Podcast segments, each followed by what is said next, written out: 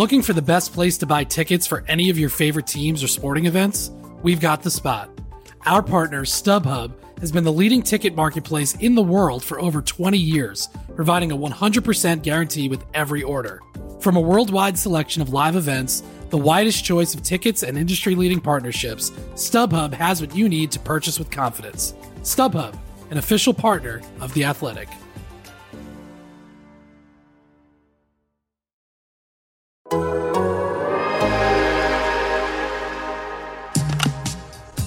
Hello and welcome to the Tampering Podcast, part of the Athletic NBA Show Network. I'm Sam Amick, NBA national writer at The Athletic, here with usual suspect Anthony Slater from the beautiful airport in Denver, maybe my least favorite airport in the NBA circuit. What's up, brother? It is packed here. I can t- already tell. Having you know, I'm going to go through security soon. It, it is uh, one of the mo- most common connecting flights in the league. I feel like Denver. Uh, one of the reasons I think you're saying it's your least favorite is because it takes about what 35, 40 minutes to get from the airport to downtown. Yeah. Disclaimer: First world problems. We're lucky enough to cover sports for a living and travel to see these games. Okay, don't don't come at me, people. But it's very far from downtown. Uh, it's massive, and security is typically pretty long.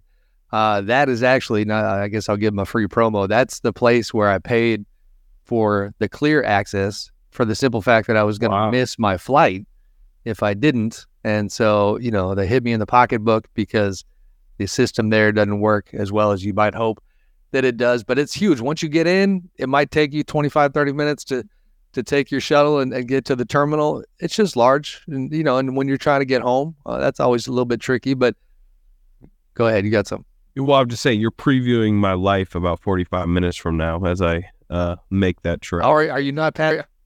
I am at the airport because I I'm at the airport because I uh, you know decided to to make the trek from downtown here. Uh, but to do the podcast, I felt like I would wait outside security. Also, it is super packed now. I'm hoping maybe it thins out a little bit. Uh, you know, over the next however long we do this podcast. But Sam Amick, I'm like uh, I'm stalling a little bit because I know you're having technical issues, but I don't want to restart the podcast again. So uh, I might even preview what we're doing on today's podcast while you figure out a way to unmute yourself.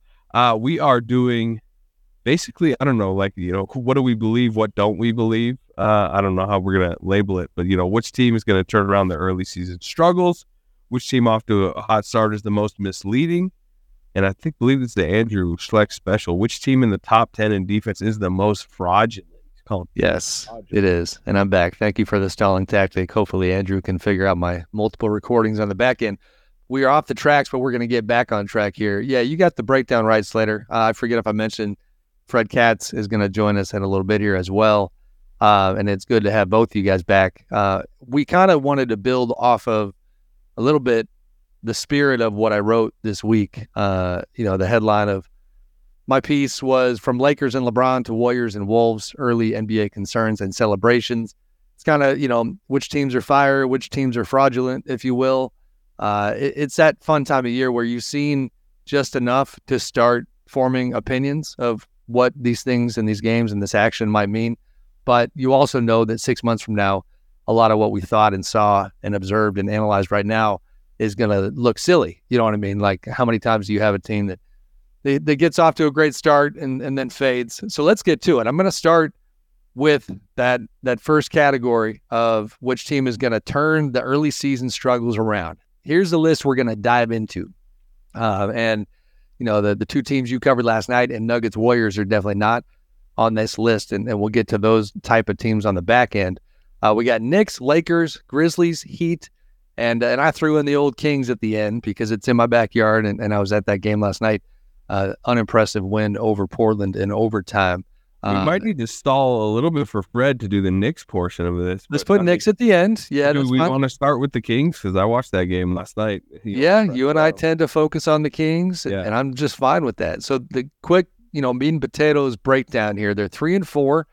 Um, not a crisis record wise. You know what I mean? It's a whole lot better than than two and five if they had dropped that game last Which, night. I mean, in in for this context, they were zero and four last year. I believe yep. they were th- like they would have been three and four through maybe even two and five through seven games last year. It was a, it was kind of a rocky start.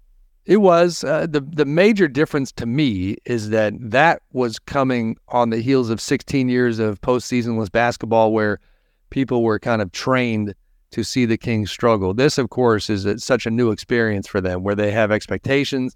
You know, my God, you and I wrote 3,000 words about how they legitimately saw themselves internally as eventual title contenders. That this was the goal, this is the push. They're trying to become from good to great. Uh, those themes are not panning out right now. But what is panning out, and it's something that was in our story, yeah, is you know the commentary and the perspective from Coach Mike Brown uh, specifically about the idea that if I'm going to push them into this new place, ask them to play better defense, ask him to to you know make that good to great jump, it might be ugly. And sure, and I'm paraphrasing, but sure enough, he was right. Uh, Slater, I don't know exactly where you want to start, but for me, the shooting is what is, is so puzzling. I'm at that game last night.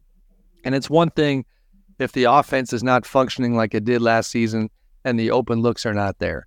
The open looks are there. Keegan Murray is scuffling. I mean, it is a sophomore slump in every sense of, of that phrase.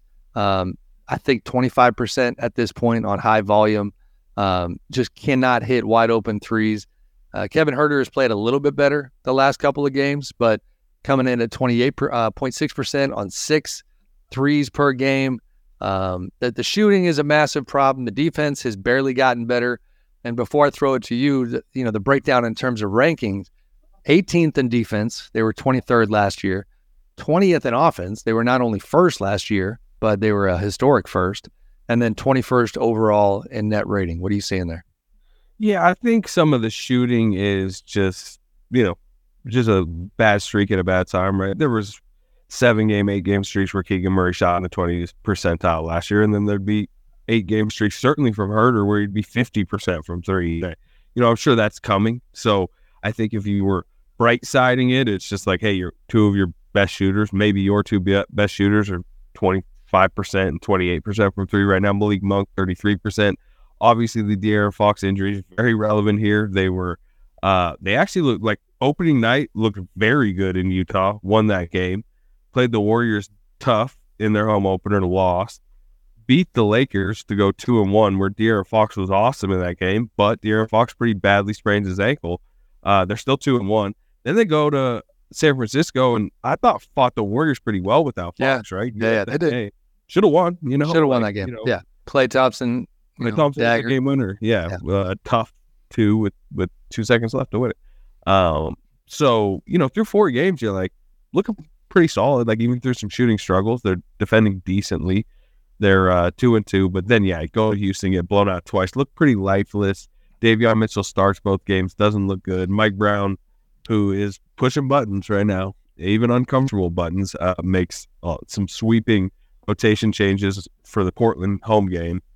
He starts a two-way player, Keon Ellis, who had played well in the the last Houston game. Alex Len ahead of JaVale McGee, and then the probably the most interesting one, right? Kessler Edwards ahead of Sasha Vezenkov, who gets a, a DNP last right. night. You know, I think that's defense related. I think that's rewarding oh, guys. Yeah, yeah, and I think it's rewarding guys who came in and played hard.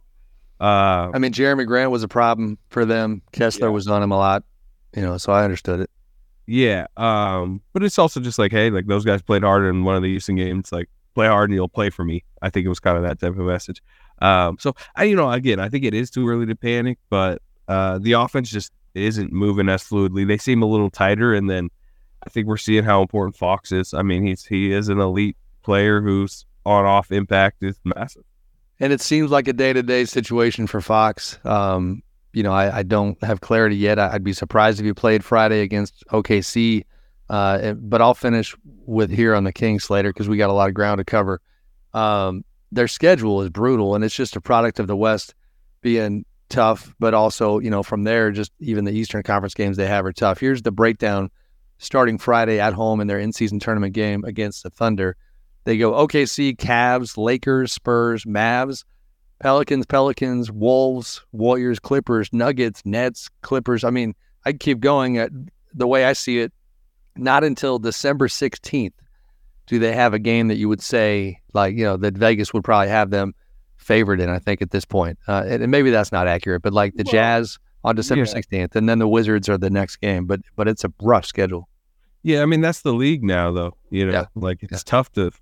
I mean, Portland at home is about as simple a game as you're going to get, and even last night, I mean, that's that difficult.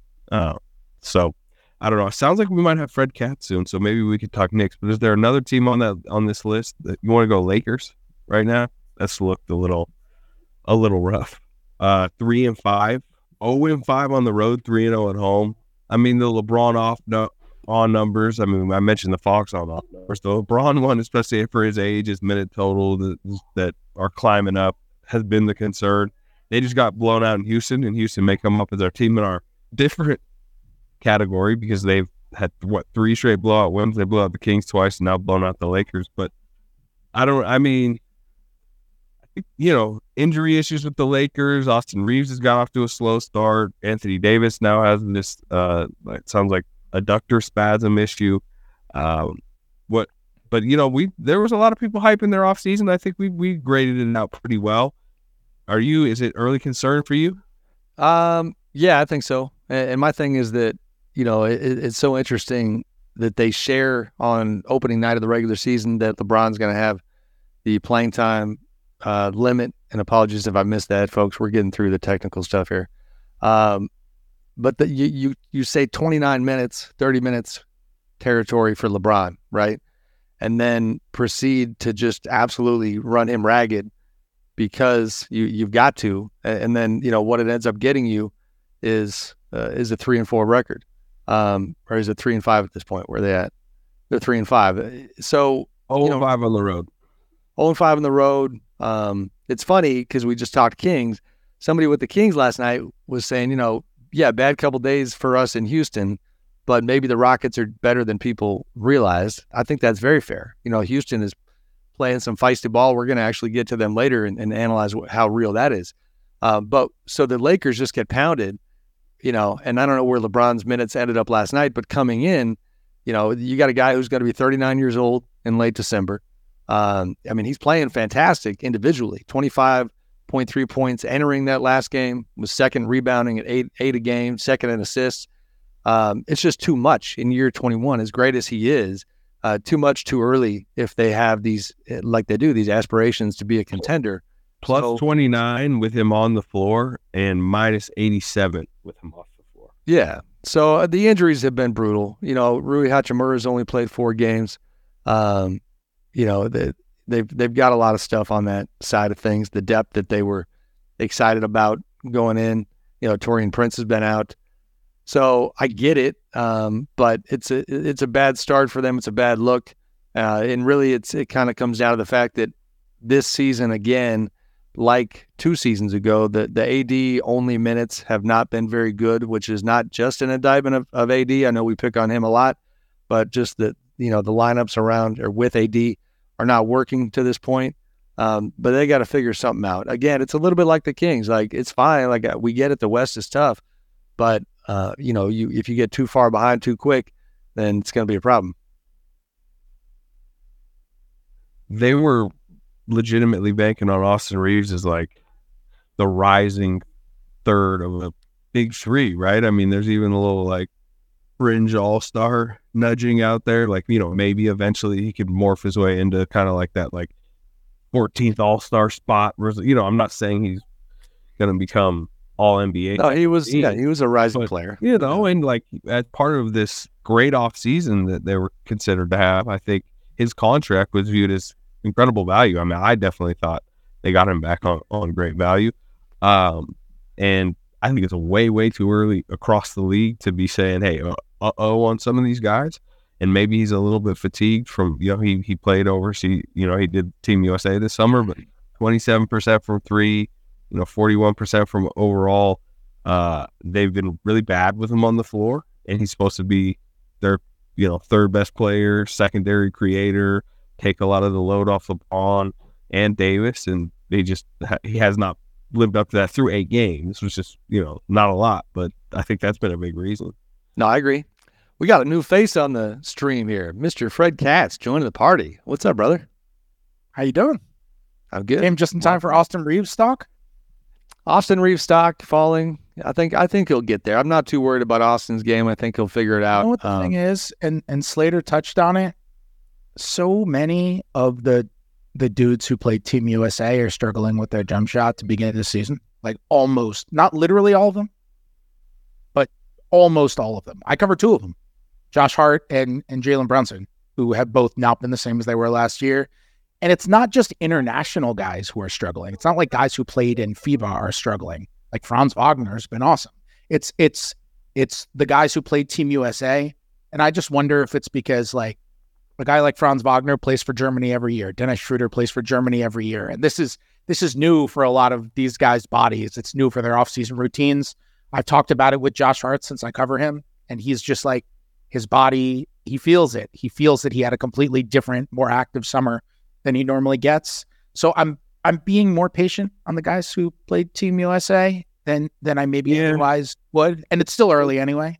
It's interesting how it works though, because it's like there are. Slater, can I can I interrupt real fast just because I don't want to miss the moment? I'm so happy that, yeah. that Katz just gave me this oop, and he doesn't even realize it that that he's just going to sing, you know, play this violin for the Team USA players when his guy Tyrese Halliburton oh, is just balling out. And yeah, he's balling I, out. I don't see Superman Halliburton having a problem with this. You know, yeah, that's because he's Superman. He's so good. he's so good. You guys thought I was kidding when I was like, yeah, the Pacers might have won by seven if they had eh, against Boston if they had had him. His on offs are hilarious because of that game. It, it, always does feel like it's one of the two though, because you know I covered Draymond, and you you know in the past, Sam, like when he plays the summer for Team USA, he comes into camp in like really good shape. He's like loves that he you know he usually has a good better start to the season because of that, and you know because he's feeling fresh. It's like yeah, I played basketball summer, so I'm not playing myself in the shape. So uh, you know, it's give and take. Should we do Knicks though? I mean, we were kind of saying we should. We're gonna. This is gonna be rapid fire because I, I, do want to get to all these teams. And Fred, we waited on the Knicks for you for obvious reasons. Um, they uh, they're an interesting one. I'm having so many technical issues today. Um, Slater, why don't you take the breakdown on the Knicks before? Yeah, well, you this right, take the breakdown of the Knicks. Just tell you know, uh, our, the category we're doing right now uh, is which team is going to turn their early early struggles around. What are your where are the Knicks at? honestly, I think they're fine. Like they they're four and four right now. They've really struggled on offense. They've been extremely good on defense. If you look at the bigger issues, it's that they haven't really been able to hit a three, which it's been worse than expected, but it's not like they were expected to be some really good three point shooting team. They were third in the league in points per possession last season, while they're like in the bottom 10 right now. And honestly, if you really look through it and you grade through, like Josh Hart has struggled, but that's not the reason why they're not playing great. Jalen Brunson hasn't really shot the same percentages, but he's been solid. But he hasn't shot the same percentage as he did last year. He hasn't been like an elite all star caliber player. But it's not really why the offense has fallen off a cliff. RJ Barrett has gotten way better. Mitchell Robinson has gotten way better. Immanuel Quickley has been his usual self. And you go through it and you're like, oh, okay. If Julius Randle didn't forget how to play basketball for the first six games of the season, they'd be fine. Like he was shooting twenty seven percent. Going to play every other year? Is that the Randle legacy? Well, he's been good the last two games. He's been he's been good the last two games. I think he I think he found something the last couple of games. He's been a lot more aggressive going to the hoop. He uh, something I'm probably going to write for tomorrow, and this is really digging into it. I had a great exchange with him after the game last night where I asked him about he's been running there's just not that much space in the offense because they don't really shoot. And Randle is is such a bulldozer going to the rim. And, and, he was outwardly complaining about the lack of space in the paint. And one thing they've done the last two games is they've been using Mitchell Robinson to set screens for him. They've been running these four or five pick and rolls, and it's getting Randle to the hoop every time. It's really working insanely well because it's bringing the big man away from the rim and it's creating a lot more space down low and giving Julius a, a running start. And he's using that momentum around the rim to kind of build out from there. I mean, he was good in the Clippers game earlier this week. He was good in their game against San Antonio, who is has been so unimpressive defensively. Uh, yeah, he was good in that game against San Antonio yesterday. I, I think he's starting to find a little something. And it's just like if Randle doesn't shoot literally 27% from the field and 22% on threes over the first six games on like 15 shots a game, they had a close loss to the Bucks. They had a close loss to Boston. Like they probably eat one or both of those out. Now we're talking about a team that's five and three or six and two. And we're talking about RJ's incredible improvement where he has been way better. Mitchell Robinson's incredible improvement, where he's playing insane defense and averaging six and a half offensive boards a game. Uh, I, I, think they're fine. I think they're going to end up where we expected, which is somewhere in the middle of the East playoff picture. Yeah, I I agree with that. I think uh, you know to, to to wrap up this question, Lakers. Uh, I think you know I think they're going to get back in the playoff picture. I think they'll be fine. Uh, Kings even. I think the team we probably all are most worried about. I think the whole league is looking at is Memphis, right? I mean, yeah. I was going to say let's jump into seven. Is, it ain't getting better right now. One and seven. Obviously, you know no Ja Morant, December 19th. Uh, I, they got that date circled. That's when he's back from the 25 game suspension. You know, the Steven Adams season ending surgery, Brandon Clarke, you know, very possibly out for the year. That's pretty devastating. You know, Marcus Smart coming to town, no Tyus Jones. Um, who am I leaving out, guys, that, that they're missing from? I mean, look, I mean, if we can go back two years when they felt, it felt like they were so deep, like you said, no Tyus Jones, no more De'Anthony Melton, no more Kyle Anderson, uh, no more Dillon Brooks, who's playing well in Houston right now. Whatever you want to say about him. Yeah, that's uh, the uh, the elephant in the room is the Dillon Brooks one. He's playing well in Houston. You know, it's it's tough. I mean, are they going to pull out of this? I, I, don't know. This this hole seems pretty deep. Um, you know, you're talking about a team that offensively, it's funny. Tyus Jones led the league, and as you guys know, an assist to turnover ratio of last five years. Um, coming into last night, Grizzlies not only uh, let's see, where were they? 25th in assist to turnover ratio. Um, offense is terrible. Defense is not bad, but it's it's it's a bad way for them, and it's just not what they had in mind. They needed to keep their head above water while Ja was out. Um, and the tough part is, you know, they've actually been competitive. Six of the seven losses were single digits. They lose in overtime to Portland.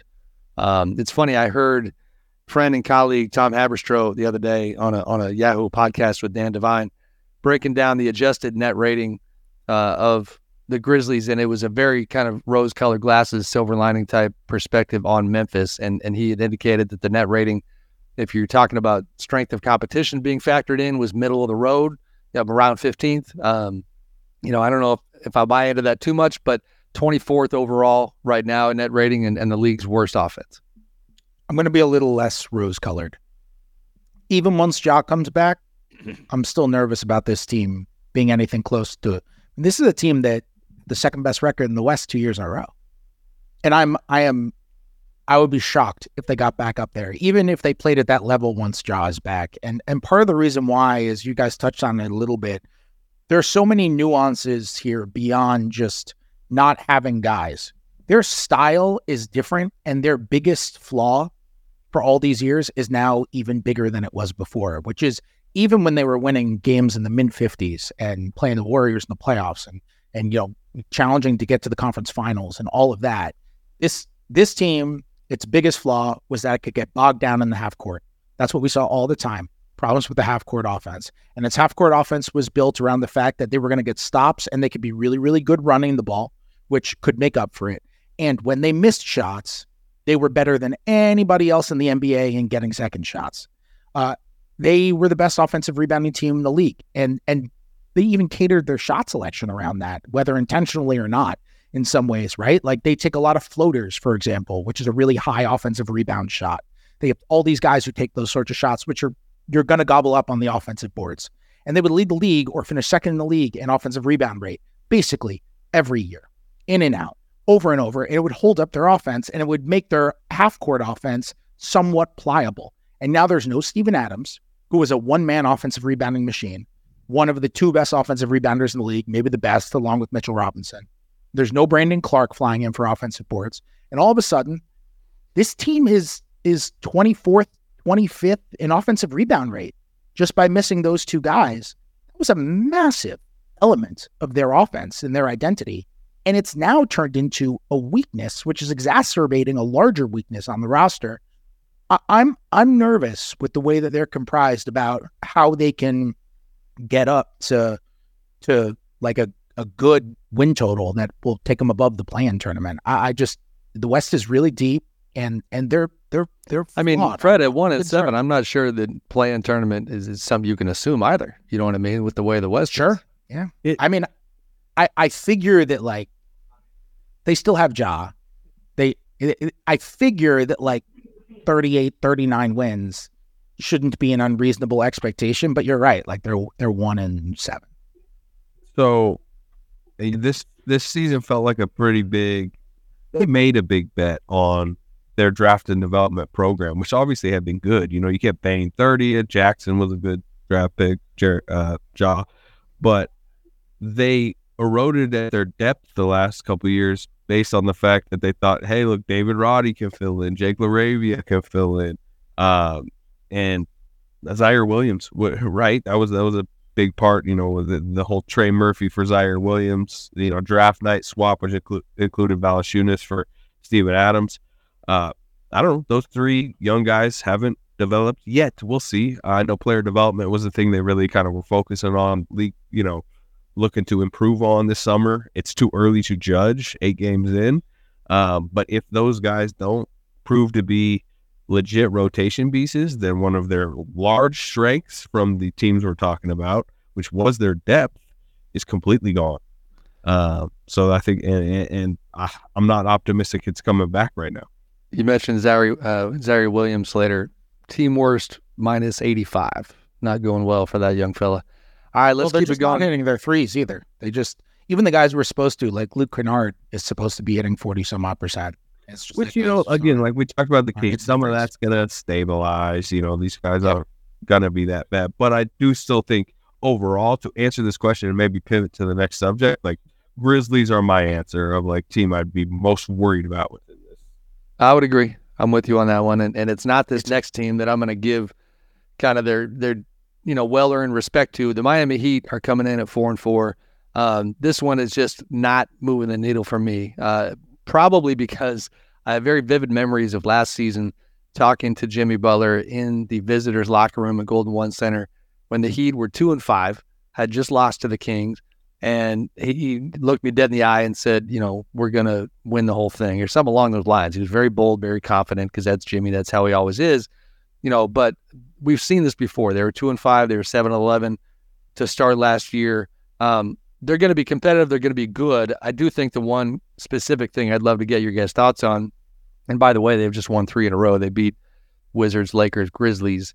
Is um, you know major different from the finals run uh, is that Tyler Herro is part of this program again, uh, and he's leading the team in scoring and, and doing Tyler Herro things. Uh, but at least before this three game winning streak, it wasn't leading to uh, as much success. I mean, how, you know, there's such a different team with Tyler, and and he's just a, a divisive player in terms of how people see him. Um, you know, how how much does that factor in here, and, and you know, how do you guys feel about their ceiling? I mean, I feel similarly about their ceiling now as I did when they were coming in. I thought they'd be an okay regular season team like they were last year. I got ratioed on all versions of social media because I remember preseason it was like Pacers are going to be better than them. Which... That's right. That's right. Yeah. You still feel that way, don't you? Yeah. Of course I feel that way. Yes. I mean, the Heat the Heat don't really care about the regular season too. I mean, if they last year certainly if they didn't really care that much about the regular season last year, I promise after last year they're not like, "Damn, we better start caring about it now." Right. You know, I don't I don't think last year would have been a wake up call. I think it probably would have bolstered how they felt about it. So like I, I well, but everything you said thing with the Heat that I would say the thing with the Heat that I would say concerns me the most is that Kyle Lowry is just kind of being phased out when he's on the floor too often. And it's it's weird to watch because he was a big part of their playoff run where he really, really struggled in the regular season last year. And he had a lot of great moments in that playoff run and they were using him with the bench and uh, he was really good running that bench unit. And and with the return of Herro I don't know if it's because of the return of Herro but that's another guy who is who is you know, going to get at it with the ball. Lowry is really being phased out. His usage is crazy low. He goes a long time without kind of being involved in the offense at all. And that's an that was an important guy for them last year. Also, don't sleep on the return of Duncan Robinson, who's like actually playing real minutes and hitting Kyle, threes. Kyle Lowry's going to turn 38 March, by the way. So yeah, I feel like hey man, 38's the new 35. Just ask your boy Steph, although he ain't 38. No, but he's 35, yeah, which is the yeah. new 32. He's out there looking like he's 26. Uh, I think we have Slater for like seven more minutes. And uh, speaking of Mr. Steph Curry, number 30, uh, I, I, am going to keep it moving because I want to get you know his thoughts on the team that he covers most often.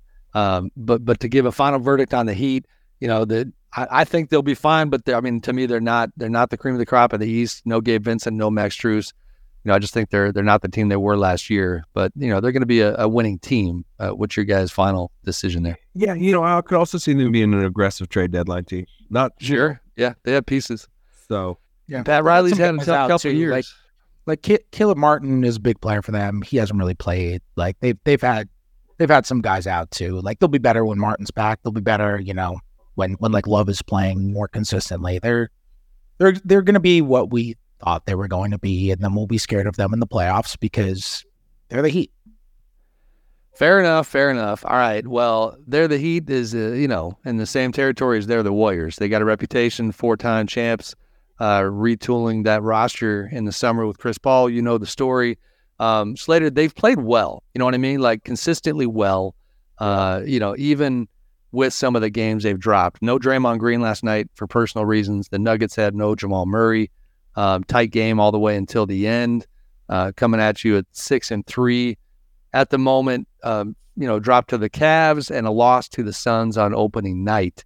Um, there haven't. Correct me if I'm wrong. I just there have not been, or there has not been, a bad night at the office so far, and and I think that bodes pretty yeah. well for this group.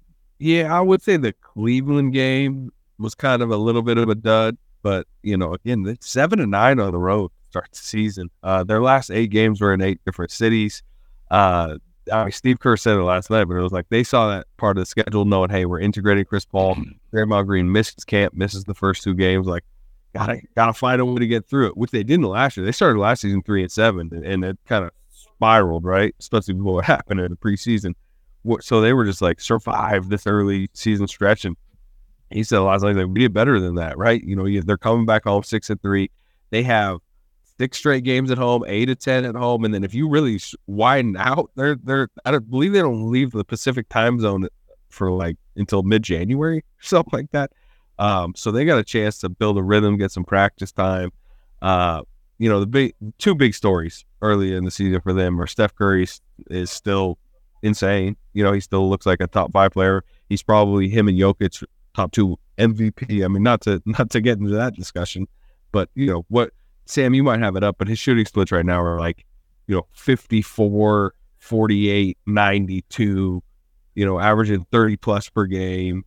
And he's shooting over 12 threes per game. Make well, the three is half.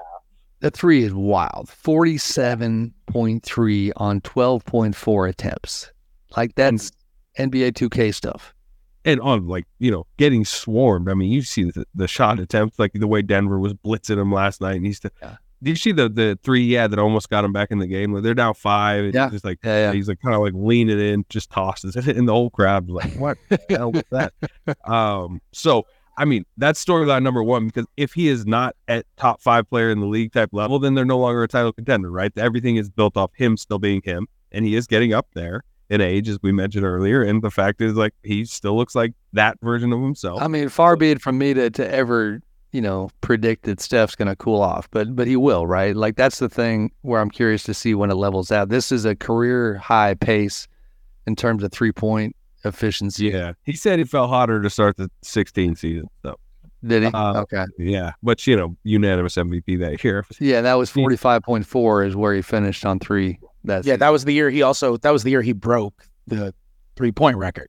Right. That was the year that so like, we're saying he started hotter that year, but that was the greatest three point shooting season. Well, yeah, going into that season, nobody had ever made 300 threes in a season, and he made 402. Which, by the way, I you know I don't know how many he's gonna have to play a lot of games this season, but he's on pace to make like almost 500 threes right now. He's making uh, six a game. I know. He's making six a game he's made at least four in every game, which is like he's already set an NBA record for like most consecutive games to open a season, making four. So yeah, he's insane. And then the other very big development is they are winning the minutes when he's off the floor, which they never do, and that's because of Chris Paul. Uh, and and because of their their you know young guys, like you are seeing some year three leap type stuff from Moody.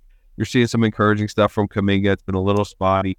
Wiggins is struggling, you know, uh, but but even the rookies have kind of like helped out a little bit. They both played last night, uh, so the fact that they're plus, like they're plus, I think eight last night with Steph was off the floor. That's why they were in the game, and they just they weren't doing that last year, so that's been an important Well, Slater, what is So the your wor- latest? Wait, up- can I can I follow up with something? I have a question yep. for Slater. Yeah. So they're six and three right now. Yeah. They've had a difficult schedule, like you touched on. I watch them and I'm like, maybe they're actually off to a slow start. Like, is it possible that we look back on this as an actual slow? Like, Chris Paul can't hit a shot right now. Clay is shooting 35% from three. Kuminga seems like he's like having really good flashes, but he's kind of putting it together, and it kind of feels like there could be a point where this is the year where he puts some stuff together. Like you said, Wiggins is Wiggins is is shooting like worse than 20 from three right now. If they just shoot their normal numbers and keep playing the way that they're gonna play, and Steph is just as good as prime Steph, which none of us could possibly rule out, is it possible that this this is just a like number five for them? Yeah, I mean, I'm not ready to predict that, but they feel, you know, they're very usually pretty real about themselves. They were pretty real behind the scenes about themselves last year. Like, was it wasn't there? It does like they think this is this is the type of season where they feel like they're legitimate contenders, and it's coming together. And I, you know, look, if Clay doesn't hit that that off balance jumper to beat the Kings at the buzzer, if Steph doesn't hit the floater in Oklahoma City and they lose that wild game, they're four and five right now instead of six and three. And those are the swings of these early season records, right?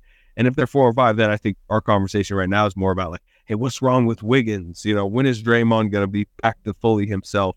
Um, but that's also growth potential, as you're mentioning, right? Wiggins won't be this bad forever.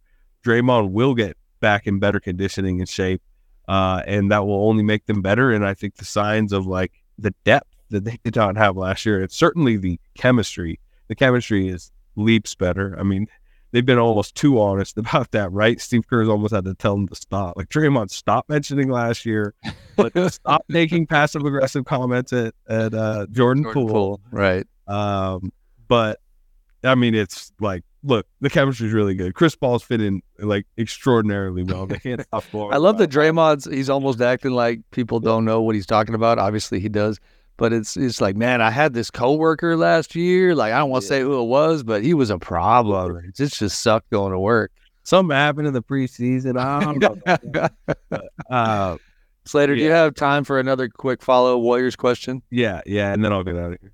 Jonathan Kuminga, I'm just curious about their plan for him, their vision for him. There were some possessions last night in Denver where it was he was getting force fed and being aggressive, and, and it just seemed you know somewhat so or somewhat substantial. Like like damn, like Kuminga is is waving off you know future Hall of Famers and saying uh, I'm going to try to get mine for a few but you know possessions here. What how do they see him?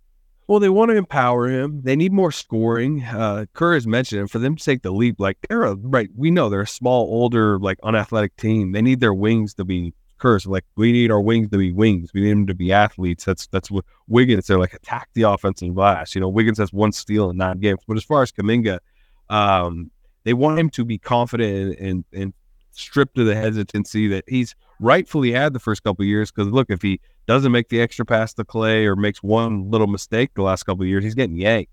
Uh, so I think that has generated a little bit of like, uh oh, like, do I take this shot? If I if I do, is Steve Kerr going to pull me? And then I don't see the rotation for a week. He has guaranteed rotation minutes right now, uh, and I do think they're just like, hey, look, we need an extra score. So yeah, go get to your mid range, go power yourself to the free throw line. Uh, you know, he puts pressure on the rim that they don't get, a you know, elsewhere really. Um, it can get a little clunky at times because he's a little bit more robotic, like you know, almost Kawhi Leonard like in like the you know slow get to the 17 footer, little pump fake type stuff. Um, but I just think they need it. They just need that element uh, of a of a six foot eight aggressive score that they're really not getting from Wiggins, which they do need from Wiggins also. Um, and and part of that is is probably some shots that you're like, was that the right shot with with those guys on the floor?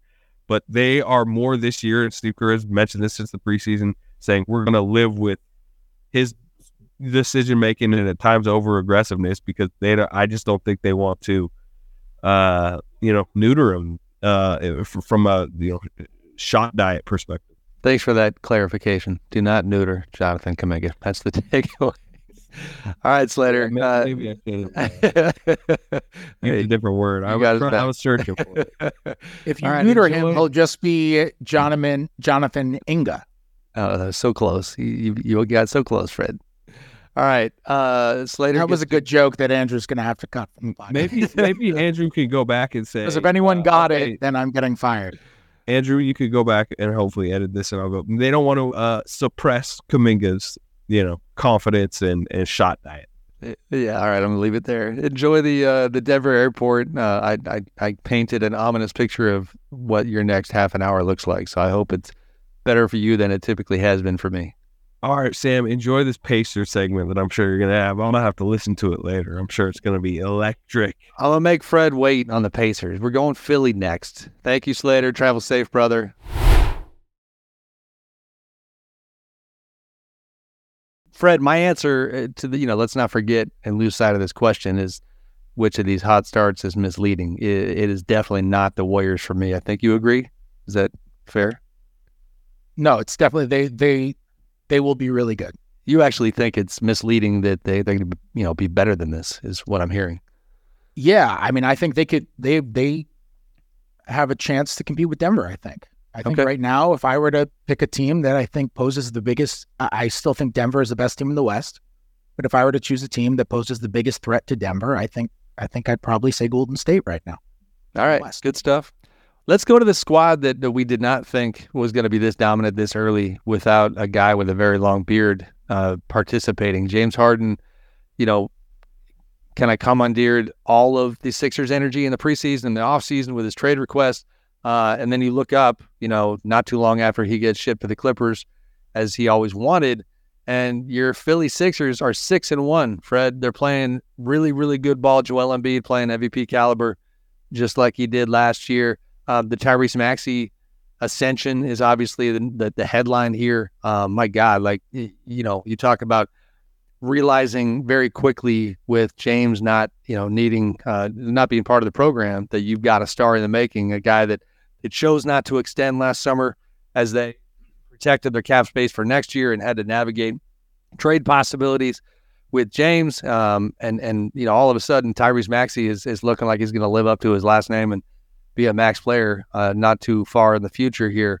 Um, is this a misleading start at all for them, or, or how are you feeling about Philly?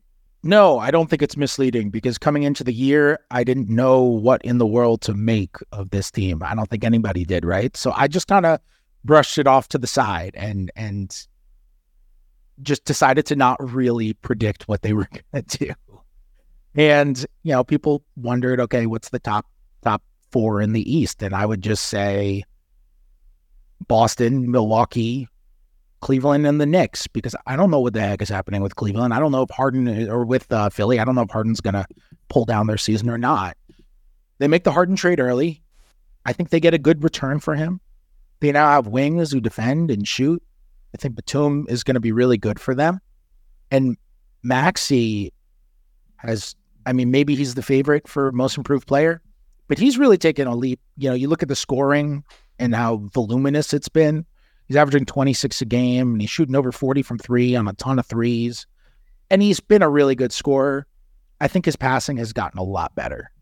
He he's he's running that offense now. And that's a huge thing that they miss without James Harden because Harden is an insane passer and was so important for them just creating three-point shots and creating open shots all around the floor, finding cutters, all of that, pick and rolls, all of that. And that burden falls to Maxey now man, he's been so good just running the offense. His cadence is better, his patience is better, he picks his spots better. When he first came into the league, I thought he was very frantic to a degree, right? Uh, he's he's really learned how to play the game really well, and and, he's just dude's dude's become an awesome player. He's a legit number two right now, and so. Do I think Philly is misleading? Like, I don't think they're going to win the East. They have the best record in the East early. I don't think they're going to have the best record in the East but I think I'd probably put them back into number three in the East, which is where I had them last year. So I, I, I guess it probably, I probably don't think that much differently from Philly as I did last year because they got this good depth and they got a better Maxey right now. Yeah, Fred, it, I hear you on that. And Philly is the third best team in the East is interesting because that wasn't good enough last year, perception wise, right? Like we kind of moved the goalpost now, and I get it because there's no Harden, because you have promise and potential and, and other ways where that you can take your plan in Philly, if you will. And, and I'm talking about the fact that that front office has a, you know, they're loaded with assets now. Daryl Morey is going to keep his, not even keep his eye out. He's going to pursue every high end player that becomes available between now and, and the trade deadline, now in the summer. But they're playing well enough that you kind of wonder should you let this group cook and see what they can do? And then it's like, even if they don't win a title this year, which certainly the odds would be against, um, then Joel Embiid can still look out ahead and, and see optionality, see talent around him. Um, so they're in a good place, all things considered, uh, after going through one of the more dramatic situations we've had in the last couple years. Yeah, you know, I said third in the East. Part of the reason why I said third in the East is because I'm just I don't know how to feel about Cleveland right now. Like Cleveland right now, I think is three and five, and they're one of the teams where I might be a little concerned with how they're playing, even though they've had injuries. They've had guys out. They've had Garland out. They've had Jarrett Allen out. Two tremendously important players. But you watch them and they've gotten sloppy at times and and they're not running as cohesively as I as I would have hoped. Uh, you know, I thought I thought their offseason signings were really good, and it's only eight games. I'm not panicking. I'm not throwing in on them. I probably want to amend my statement saying I would still pick Cleveland to finish third in the East. Interesting. But I'm like monitoring Cleveland. What about okay? And that's I don't feel great about their start. I actually thought you were going to go down the Milwaukee road, and now we're just adding all kinds of teams to the list. I wrote about Milwaukee in my piece yesterday, and listen, they're five and two. So if you just look at the record, you say all's well that ends well. But it, has been fairly ugly. Um, I thought you were going to say that, that, you didn't know where to handicap Milwaukee. What What's your quick two cents on the Bucks and where they ultimately take this thing? The Bucks are like a, they're just such a moving target right now. I mean, like they spent they spent all of preseason and all. I mean, I was just in Milwaukee last week. Like they spent they spent all of preseason and all of training camp and all of the first four or five games of the season, completely overhauling how they were going to use Brook Lopez on defense. Right? Like Bud had him in a drop all the time, one of the best defensive drop centers of his era. He's fantastic guarding the rim. He's fantastic when you keep him in the in the paint. You know, he 29s, 2.9 seconds with a foot in the paint and then a foot up, like like few other people in the history of the league. And all of a sudden, Adrian Griffin comes in and to start using him away from the rim more, blitzing him and pick and rolls, and he's got to come back and recover. It's just not his strength.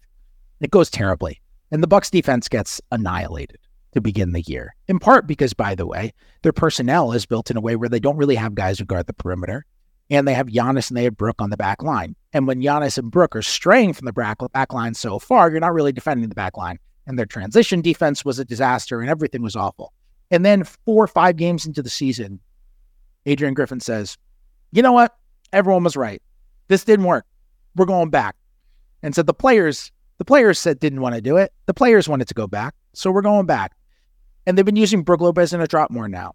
His first game in the drop again was against the Knicks, and he had eight blocks in that game. And you're like, okay, there are still holes in this defense right now. Yeah, it was it was like a it was poetic, honestly.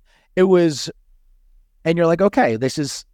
There's still problems with the transition defense. There are still problems with the perimeter defense.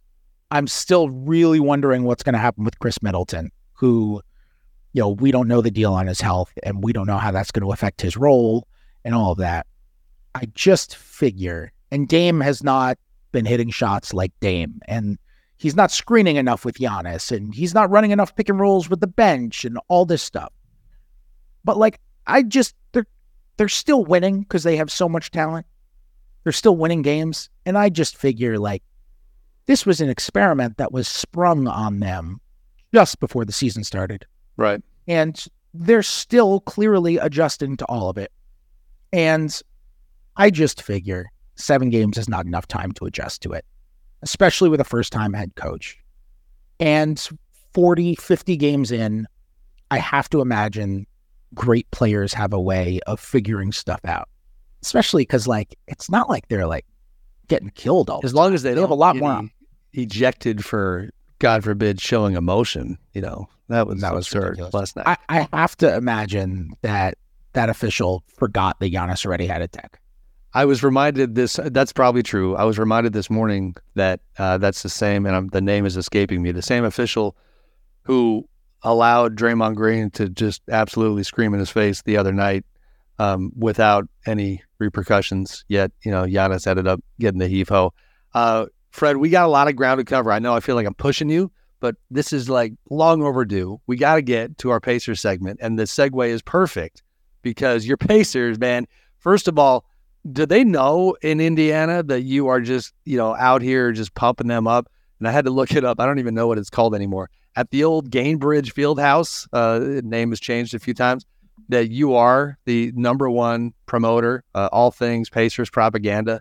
Like, is this on their radar at all? I think we need to to make this more formalized. Uh, there's nobody in NBA media who is is you know pushing this thing like you are.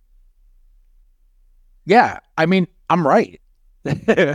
but here's the thing, timing wise, you talked about the Bucks, right?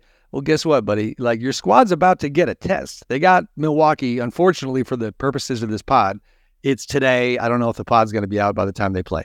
They got Bucks today, and then, oh by the way, back to back against Philly. So the Pacers are, are going to get tested, but they are playing well. So they're five and three. Yep, that's accurate. Okay, five and three. Uh, Superman Halliburton uh, as we dubbed him earlier, playing some very good ball, coming in at 22.9 points per game on 49.1% shooting, 37 and a half from three, uh, 11.9 assists. Is that leading the league right now? I'm sure it's close. Uh, it very well might be. Yeah. I mean, Halliburton playing great. You know, really the only bad moments they've had is that one game that he missed. Uh, they look good, man. I mean, they, you, you said early on they had Kings vibes from last season, and, and that comp is checking out to this point where it's, you know, weak on the defensive end and dynamic offensively. Uh, they're fun to watch. They got something going. Uh, you know, uh, how long until you are the Knicks slash Pacers beat writer? they got the number one ranked offense in the NBA right now. They do. Scoring like 122 points per 100 possessions. I mean, look, Halliburton is phenomenal. That dude is just an awesome player when he is on the floor, your offense is just good. And they're they're vibing kind of the way that I expected, where the defense has just been it's been bad. The defense is just it is not there. But they're hitting they're hitting their threes. Bruce Brown has fit in fantastically with them. They're closing with like Aaron Nesmith on the floor now, or with they're playing these lineups with Nembhard at the four. One of the things that I really like that Rick Carlisle has done is he's playing a nine man rotation but he's so he's he's very committed to this nine man rotation, but he's completely uncommitted to the lineups that he's using. I, I wouldn't be surprised if Carlisle has tried more lineups with the same nine players than any other coach in the entire league had tried with nine players of his own. Uh, he, he they just try out different lineups all the time. They'll be using Nembhard at the four, or they'll be using Toppin at the four, or they'll be using Nesmith out there and they'll play small. Uh, they they just have a lot of variety that they can throw at you, especially offensively. I wonder what the future is for Buddy Hield too, because he, you know, there there are the there are the reports about them working with him potentially to find a trade for him. All of a sudden, this team is competitive and fun and plays hard, and it's not like Buddy Hield is dogging it for him. He's he's had a good season for them. He's playing he's playing well. Sam, your mic is disconnected. No, the mute button was on. Sorry, that was my fault. Oh. Um, yes. Well, I, uh, uh, I said forty point six percent on Buddy from three, eight attempts. That's all I was saying. No, you want to say it again so that. It... Yes, your guy Buddy Hield not playing too terribly. Uh, above forty percent from three point range on high volume, eight attempts. I, I slowed you down. Continue. No, but I mean, look, they got guys who can shoot. Nesmith is, I, I think Nesmith is is just a really quality plug and play player. I just really like his game. Um, Turner is is really burdened with a lot defensively for them because he has to hold up the paint so much, and they have really struggled. They have another level. Like Ben Mathurin is struggling to play with the starters right now, and so they've been moving him around, trying him out in bench units. I wonder. Last year they started Nesmith brought Mathurin off the bench. I wonder if they try that just to keep him more with the second units and have him go crazy with second user unit running in transition, see if he can find a rhythm because he's tremendously talented too. That's that team is going exactly how I expected them to go. All right, and, and good breakdown. Really fun to watch. They are fun to watch. They're a league pass team. Um, to stick to the question, is the start misleading? Five and three. Uh, my my uh, you know grade level math. That's a fifty-one win pace. Uh, I'm going to say that's a little high. I mean, to me, they're a high 40s team, but it's it's in the neighborhood. So I guess you know, marginally misleading is is my verdict here. What say you? I'm going to grade it differently. I'm going to say the start is number one in offense, number 25 in defense. No, it's not. It's not misleading. That's who they are. A, I think that's who they are. I think they're going to be a really good offense, not a good defense. I think they're going to be the number one league pass team in the league this year, like the Kings were last year. They're going to be really fun to watch, and I think that's what that's what we've seen. They'll probably have some bad losses. They'll probably have some remarkable wins. They just dropped 150 some odd points on on on the Spurs. I think, I think, I think this is kind of who they are, and I think they'll end up with a win total somewhere in the 40s. All right, good stuff. We're going to go to the next squad because honestly, Fred, there's a lot of fun early season revelations with these teams. A lot of teams that we didn't know would be either this good or this bad. We're focusing on the good teams right now and I'm going to shift over to Jon Krawczynski territory in Minnesota. Uh, the Timberwolves coming in at five and two, but but it is it is a man's five and two, if you will, because they beat Denver, uh, gave them their first loss. They beat Boston in overtime, gave them their first or you know second loss actually at the time. But in that Celtics game, Fred and I wrote about this a little bit the the Anthony Edwards moments late beyond just the circus shots that he was hitting, um, and the, the, other clip that went viral and that I thought was just so reflective of who the young man is as a player is him absolutely trying to d up Jayson Tatum, you know, hitting the floor trying to get the ball, uh, just pissing Tatum off. Clearly, I mean, you don't really see Jason get that fired up like he did uh, body language wise. He he turned to Ant uh, after that moment. The refs, you know, it, it, didn't become a thing, but you could tell that Tatum was was not feeling Anthony's presence, and, and that's exactly what Anthony wanted. The dude hates to lose. The dude's incredibly competitive. Oh, by the way, Rudy Gobert is playing good basketball again. Um, they look good, and and it's you know hard for me to believe it because they spent so much of last season as you know one of the easy teams to poke fun at because they'd given so much uh, up to get Rudy, and then looked so clunky, and then health was a major concern. Um, how you know what do you what do you think about Minnesota? Rudy Gobert is playing great basketball. Yeah, he they're the number one defense in the league. We're talking about the number one offense. I mean, this is the number one defense right now. It, it, it does feel like this is what the Timberwolves expected, or at least what they hoped for when they made the Gobert trade. In that, okay, we're bringing in a guy our problem is rim protection. Our problem is defensive rebounding. And we're going to bring in a guy who is going to shore up both those things just by his mere presence. And it didn't really happen last year. And it's happening more this year. A thing that I'm still concerned about is how the offense is going to run with Towns and Gobert both on the floor. But I'll tell you what, those guys both on the floor together this year even though Towns does not necessarily look like his all star self, and those guys are both on the floor together this year, like they have a 120 offensive rating. What is it? Got it written down 121 and a half offensive rating with both those guys on the floor, according to Cleaning the Glass. Well, and you mentioned number, Karl's but not, they're finding ways to score, and they couldn't last year. Right. And, and like you said, Karl's not playing that well. Uh, the other thing that, that we knew was going to be worth monitoring this season is the old alpha male discussion because when Anthony Edwards was the best player on Team USA, then the natural assumption was, all right, eh, you know, he's he's got to go back and be the best player on the Minnesota Timberwolves as well and be treated as such.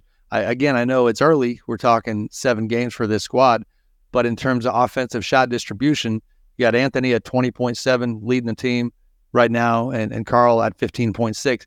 That to me feels like the the proper gap, like the proper way to handle this offense uh, if you're going to elevate Anthony and, and help him become the player he can be. Yeah, I think that's fair. He's he's certainly their their lead player, and we've all just kind of been waiting for him to take the reins. I mean, look right. when when I when I was asking around this summer about what could be going on with the Towns trade market, because you hear so much noise, right?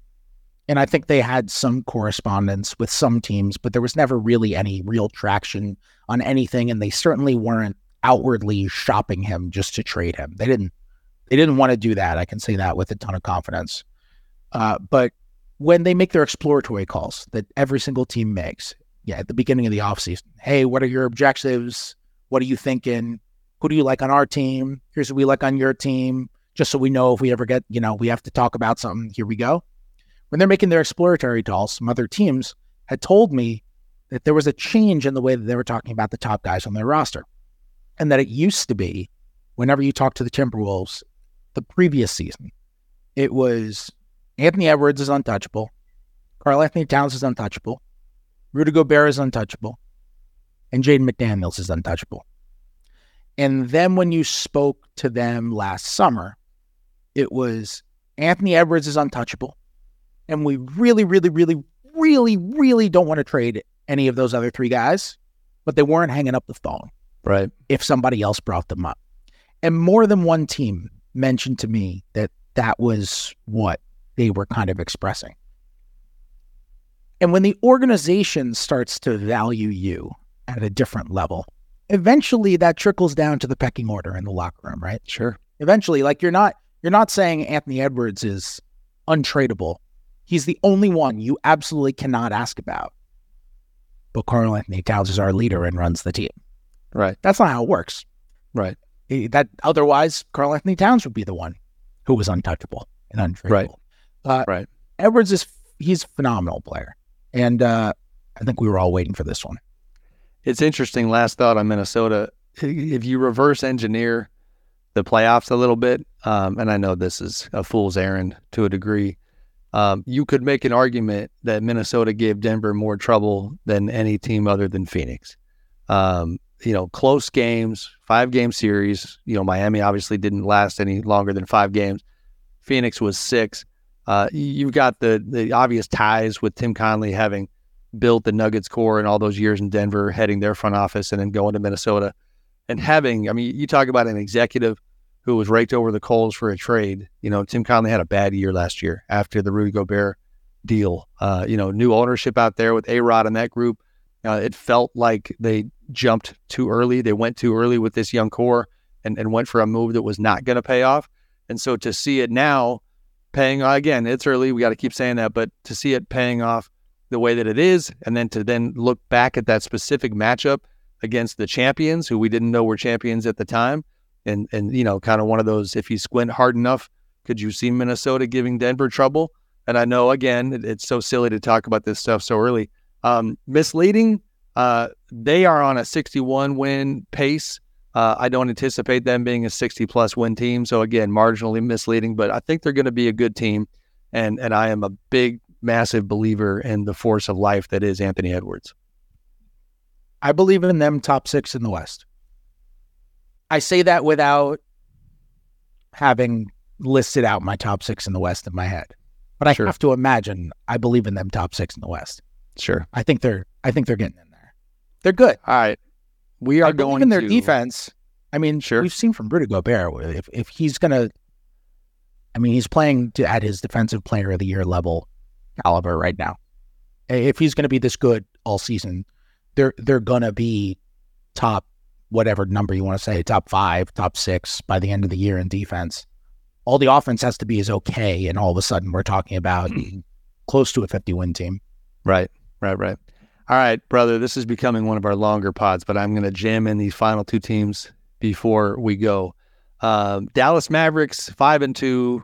You know, Kyrie Irving and Luka Doncic finally get you know, more of a runway to figure each other out. Kyrie, of course, signs that three year deal, $126 million in the summer. Uh, Dallas takes a lot of criticism for, uh, you know, I mean, it was not long ago when, when Kyrie's NBA future was somewhat in doubt in terms of what kind of contract he would get, and, and they treat him like a, you know almost a max player. Um, they invest in him, they believe in him, and and this is the road they are going down. They add Grant Williams. Um, you know, good start, six and two rather, not five and two. Uh, you know, I I got to be honest, they are for me one of those teams It, it's a believe it when I see it type of thing, and and this is not doing it for me. They've played good ball. Strength of schedule has not been overwhelming. Uh, just lost uh, by 11 to Toronto on Wednesday night. Uh, they are the next Clippers foe, so that'll be a, a, fun matchup to watch. And that one's in Dallas on Friday night. Um, how do you see the Mavs? Yeah, I'm with you. I got to see more. They they haven't had like a like a really I feel like I'm talking about college basketball right now. They haven't had like their statement win. Like I don't think their BRI would be so good. Here are their six wins: San Antonio, Brooklyn, Memphis, De- uh, Chicago, Charlotte, and Orlando. And I actually think Orlando is a team where I'm like, I- am kind of in on Orlando. I think Orlando's going to going to be in the postseason this year. I think they're going to make the plan. But Orlando didn't have anyone. All of their top guys were hurt for that game, so it was the the skeleton of the Orlando Magic. It, it, we just haven't seen it. And they haven't broken their know. profile, Fred. Like their profile is dynamic offensively, atrocious defensively. They're 23rd in defensive rating, they're third in offense. Um, you know, that is like I liked the Grant Williams addition, uh, but that is the problem with the approach and the profile is that if you're talking about championship basketball, you cannot be that lopsided. And and Grant Williams has been really good. He's been really good for them. And and I, and I wonder if they're going to make some kind of switch with moving forward with with the lineups that they're playing, with how often they're playing Dereck Lively, who is just rising up the ranks there real quick, right? Yep. Yep. Immediately jumped into the starting lineup and is is the best lob threat that Luka has ever had. Like that's what JaVale was supposed to be when they signed him last year, and now Lively is just throwing stuff down from him. The offense is going to be really good. You're right. It, it, it's it's the defense. I mean, we'll see we'll see what happens. They're starting Derrick Jones Jr. right now, which gives them some versatility. Grant Williams, I think, has actually been really good for them. Josh Josh Green is is a nice defensive player. Like there there are bones there. They they miss what Dorian Finney Smith was bringing them a couple years ago, and just like a good, solid, reliable wing defender. Grant Williams is is filling that to to a decent degree because he can guard big wings quite well. Uh, but they you're right. Like the guard defense is is not amazing with Kyrie and Luka at the top. Although I think Luka is like I think I think his defense has been better this year. I don't know how the Dallas Mavericks fans feel about that, but he's he's fighting harder on defense. He's he's in better shape to begin this season than he normally is to begin a season. I think he's fighting harder on defense. I think he's fighting harder around screens. I don't know. I, I said I need to see more, and now I'm kind of talking up about how they maybe could be okay defensively. And if they're awesome offensively and okay defensively, that's a good team. But I just need to see more. I need to see that this thing isn't going to completely go off the rails like every Kyrie team has for the last like half decade. Right. I just, I, I, I, I just need to. It's just got to be more than eight unremarkable games. It's great that they're winning the games they are supposed to win. Right. That's great. But I just Yeah. I'm, I'm with buying. you. Yeah, I think it's misleading. All right, last one, and I'm weirdly excited to talk about this team, and mainly because I be living in Sacramento. I saw the impact of uh, the Rockets bludgeoning of the Kings over the weekend. They beat them twice. Kings fans are very upset because the perception is that Houston is awful because that's what we have been trained to think in the post James Harden era. Then they go and you got the Dillon Brooks, LeBron James reunion, and that does not go well for the King. Uh, Dillon gets the best of him. The Rockets gets the best of the Lakers and, and put a whooping on them. Um, again, I, li- I like how you call it the the, the reunion. I mean, you know, bears and, and guys with things that poke bears. That's what was happening. It was a, it was a thing. It would be like it would be like if Leo DiCaprio's character from The Revenant went back into the woods. you're like, oh, reunion. Listen, I just, it's funny you mentioned that on social media somewhere. Uh, I just, for some reason, was fed an old picture of Leo DiCaprio when he filmed The Revenant. And it was the makeup room where they were putting all the scars and the cuts and the wounds on Leo. And it was kind of fascinating to watch. And, you know, of course, as you do on social media, I got distracted by it. I look at it. But that's kind of what LeBron looked like last night, I think. That's what the Rockets did to him and the Lakers, and it wasn't his fault. Again, they're banged up and all those disclaimers. But Houston, um, you know, quick context here. They hire Ime Udoka, a tough defensive minded coach uh, who obviously did very well in his one season with Boston. They add Fred VanVleet, Dillon Brooks. Um, thought they had Brook Lopez. That would have been incredible if they got him. I think, you know, we'd be talking about them as a difference maker now. But they're feisty in their fabric, you know, I think with Ime leading the way. And oh, by the way, also leading the way in the no thank you, James Harden club, um, is, is that this is who they want to be. And so it's a four game winning streak. The other win they said, well, Charlotte, Kings, Kings, Lakers is the four game winning streak after they started 0 3, losing to Orlando, San Antonio, Golden State. Um, they just they play hard. Jalen Green looks pretty good, and my God, can that dude fly? Um, I could see them being fun, and then Dillon, in particular, it cracks me up how you know something about getting Dillon Brooks in a new jersey and, and not having his antics take place within the context of a, a pretty unhealthy Grizzlies situation. Like that obviously compounded things for Memphis last season, had everything to do with them not wanting him back. I think I'm more comfortable with the idea of Dillon Brooks just being the villain for this Rockets team that is trying to shake things up. Um, it's only been three games or four now, but they're fun to watch, and, and I could see them just you know pissing some teams off that don't expect to lose when they play them. Everything looks good when you're hitting shots. Sure. Everything looks good when you're hitting shots. Everything looks bad when you're not. Here's what I will say about Houston, which makes me think like, okay, well, this is great. And it's it's I think you have to give most of the credit to Ime Udoka. This was the most undisciplined team in the NBA over the last two years. They led the league in offensive rebounding rate last year. And the reason why they led the league in offensive rebounding rate wasn't because they were just like filled with offensive rebounders galore. It was because they were just like, oh, basketball. And they all chased after the basketball. and nobody ran back on defense. And they had the worst freaking transition defense you would ever see. They turned the ball over more than any team we would ever want. So the last two years, turned the ball over two years ago, 16.5% of their possessions, dead last in the NBA by far. By far. Last year, almost the identical number, by far last in the NBA. This year, 10th best turnover rate in the NBA. Last couple of years, by far the worst transition defense in the NBA. Right now, ninth best transition defense in the NBA. Ninth best defense gonna... too overall. Yeah, and they were and... they were 29th and 30th last couple years. They were god awful.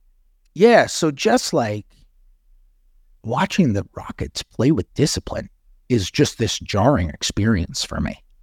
It's it's really, you know, we talk so much about getting an adult in the room, but they're they're playing like like organized basketball.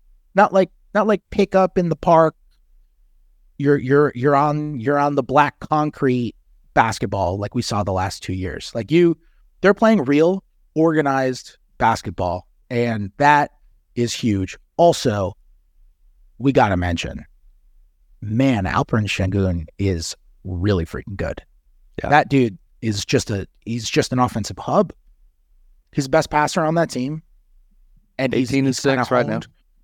Yeah, and he's he's he's honed he's honed himself. He was a big reason for the turnovers because he want he will there is no pass in the world that guy thinks that he can't make. And sometimes he would do an insane thing and the game is clearly slowing down for him. He's learning what he can and can't do, and he's getting better at the things that he couldn't do previously. Uh, he he is he's tremendously skilled, and he he's going to be a hell of a player. He's been he's been really good for them. Good stuff, brother. All right, we covered a lot of ground this week. We we said goodbye to Slater from the Denver airport. We said hello to you from uh, your I don't I don't want to get your business, but you were doing things.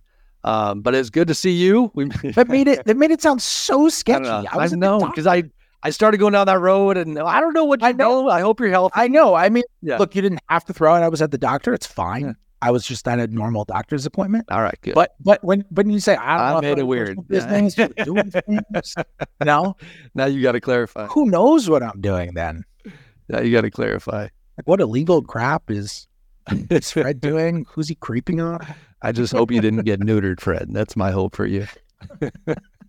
you can edit now. that out too, oh, good callback. Yeah. No, good callback because now we got to leave the news. Now it's All right, brother. Uh, missed you last week. Good to see you. Uh, enjoy your Pacers three game losing streak that's coming up next. and we'll talk soon. See you guys.